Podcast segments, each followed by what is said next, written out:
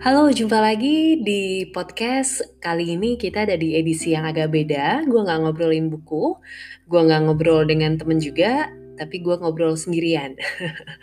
Cuman ini adalah topik yang nyambung dengan deskripsi yang gue tulis di podcast gue, yakni membahas soal hidup. Wah, apakah ini akan jadi obrolan yang berat dan serius? Kayaknya enggak sih ya. Jadi gini, eh, beberapa hari lalu gue nontonin Instagram Stories Becky Tumewu. Judul uh, eh, IG storiesnya itu kalau nggak salah obrolan sebelum tidur OST. Nah bintang tamunya adalah Samuel Mulia. Samuel Mulia ini salah satu um, penulis di kolom Kompas ya gue gak kenal-kenal banget sih tapi gue lumayan familiar dengan namanya. Nah obrolan itu sebenarnya obrolan santai karena Becky dan Kak Sam ini panggilannya memang temenan akrab. Nah di obrolan yang gue dengerin itu kebetulan Kak Sam ini suka dengan zodiak. Jadi entah gimana ceritanya tiba-tiba mereka membahas zodiak-zodiak dan karakter-karakternya. Nah zodiak yang gue agak ingat adalah zodiak Libra. Jadi waktu itu Kak Sam bilang uh, mungkin karena punya pengalaman kurang menyenangkan nggak asik lah dengan orang-orang Libra di kantornya dulu. Kasem ini sangat anti sama orang Libra. Jadi Libra itu katanya orangnya pelin-plan. Sampai misalnya ketika udah ngambil keputusan, lalu keputusan itu sudah akan dieksekusi, tiba-tiba si Libra akan bilang, eh tunggu dulu deh, gimana kalau kita, nah apa kalau punya pengalaman dengan orang Libra seperti itu? Uh, kebetulan kenapa gue ingat karena gue Libra. Jadi begitu dengar itu gue langsung mereview diri sendiri. Apakah aku seplin plan itu? Kayaknya sih ya. Uh, dulu dulu gue tuh pelin plan banget. Sebenarnya bukan lebih ke bukan pelin plan sih, tapi lebih ke susah mengambil keputusan. Jadi um, gue paling susah memutuskan sesuatu karena banyak pertimbangan mulai dari takut gua di uh, di apa namanya tidak disukai karena keputusan yang gua ambil atau keputusan gue akan menimbulkan hal-hal negatif jadi banyak banget uh, atau keputusan gue itu akan bikin gue repot, bikin gue susah, dan segala macam ketakutan-ketakutan yang bikin gue akhirnya susah mengambil keputusan. Apakah gue pelin-pelan? Sedikit plain plan. Karena itu tadi ya kan gue nggak bisa ngambil keputusan nih. Jadi ya gue akhirnya kayak mengawang-awang aja itu. Gue harus gimana ya? Gue harus ngapain nya?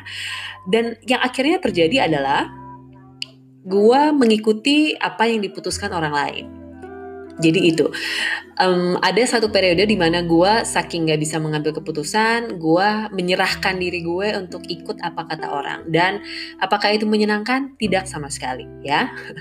Cuman um, beruntung situasi ini berubah sejak gue mulai kerja di kantor gue sebelum yang sekarang selama hampir tiga tahun. Jadi ada di lingkungan yang sangat uh, demanding, sangat memaksa gue untuk harus selalu mengambil keputusan dengan cepat dan kalau bisa tepat. Dan juga karena waktu itu posisi pekerjaannya adalah hmm, harus memanage satu tim, jadi sering kali gue harus harus mengambil keputusan itu sendiri. Nah dari sana gue rasa gue mendapatkan latihan untuk mulai bisa mengambil keputusan dengan baik, dengan benar, dengan cara yang tepat dan lebih taktis dan praktis. Caranya gimana? Waktu itu gue diajarkan banget sama bos gue, setiap kali ngambil keputusan, bikin pro kontranya apa. Jadi lo selain itu, lo juga bisa cuman stick dengan satu um, opsi. Lo harus punya beberapa opsi kalau bisa tiga opsi satu dua tiga pro kontranya apa supaya um, ketika ternyata begitu di review opsi satu tidak bagus, kita bisa langsung pindah ke opsi dua tanpa harus mengambil waktu yang lebih lama lagi untuk lo harus mikir lagi gitu. Jadi karena latihan itu gue rasa belakangan ini gue menjadi seseorang yang sedikit tidak terlalu plan karena lebih bisa mengambil keputusan kira-kira gitu. Lalu apa hubungannya dengan obrolan Becky Tumeu dan Kak Sam? Jadi gini, eh, di obrolan itu ketika mereview Libra, kenapa dibilang Libra, Libra itu plain plan? Karena Libra itu kan um, apa namanya simbolnya kan um, timbangan ya. Timbangan artinya orang Libra kayaknya emang suka menimbang-nimbang dan gue rasa benar orang Libra itu emang hobinya menimbang-nimbang cuman terlepas dari soal timbangan gue kok jadi mikir ya kayaknya memang yang namanya hidup itu keseimbangan sangat diperlukan jadi gini, belakangan ini kan gue lagi aktif bikin series dengan Mbak Noni. Kalau lo ikutin, kita bikin uh, podcast yang membahas tentang life as a married and single woman. Jadi semua hal tentang uh, perempuan yang sudah menikah dan belum menikah kita bahas di sana. Nah di obrolan itu karena beberapa minggu gue lumayan rutin ngobrol dengan Mbak Noni, gue mulai menangkap nih kayaknya Mbak Noni dan pasangannya ini uh, kok seru ya. Lalu ternyata mereka seru karena keduanya kayaknya punya karakter yang beda. Kalau dari obrolan, kan Mbak Nuni ini sepertinya orangnya tidak romantis, sementara pasangannya cukup romantis. Lalu misalnya pasangannya suka masak, sementara Mbak Noni lebih suka makan daripada masak. Itu mencerminkan dua karakter yang beda tapi kemudian ketika mereka berada di satu hubungan kok kayaknya jadi asik ya? Gitu. Lalu gue ingat-ingat lagi oh iya gue punya juga temen yang um, dia orangnya talkative ekspresif punya banyak teman gaul lalu ada uh, mendapatkan pasangan yang jauh lebih kalem lebih tenang gue nggak tahu gaul apa enggak ya uh, tapi karakternya kalau dari luar tuh kelihatannya beda. Tapi ketika gue jadi orang uh, ketiga, pihak luar yang melihat bagaimana mereka berinteraksi sebagai pasangan, kok kayaknya seru ya, gitu.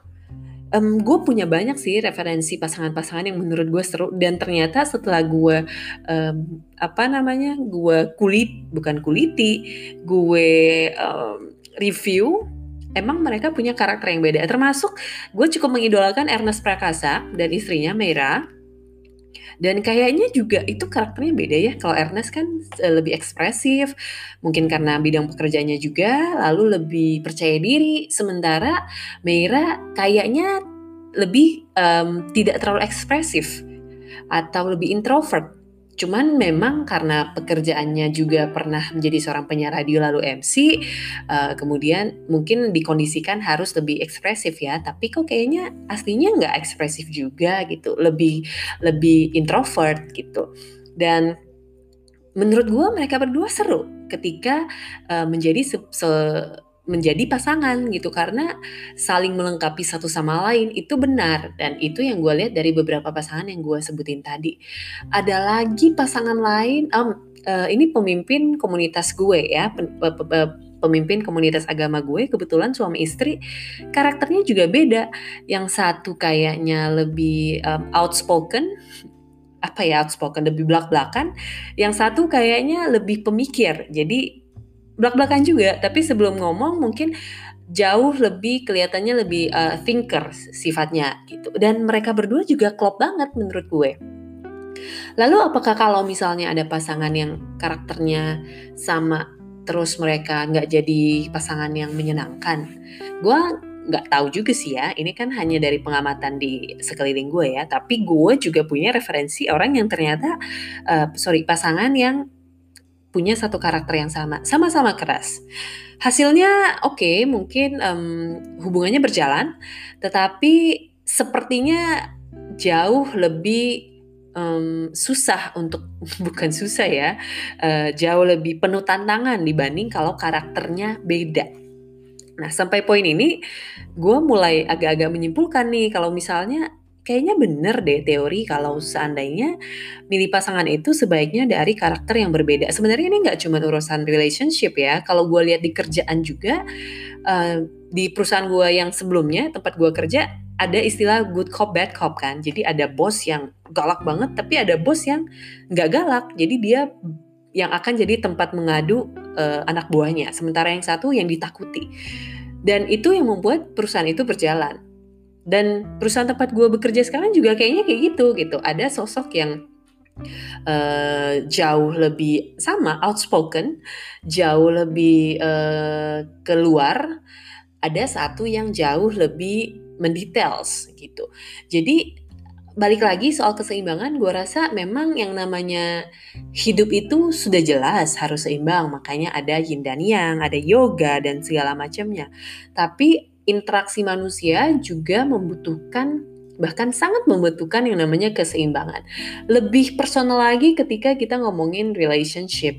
Uh, di poin ini, gua mulai mempercayai atau mulai meyakini bahwa sepertinya hubungan yang akan berjalan adalah bukan yang akan berjalan ya, yang jauh lebih bisa berjalan adalah hubungan dari karakter yang berbeda.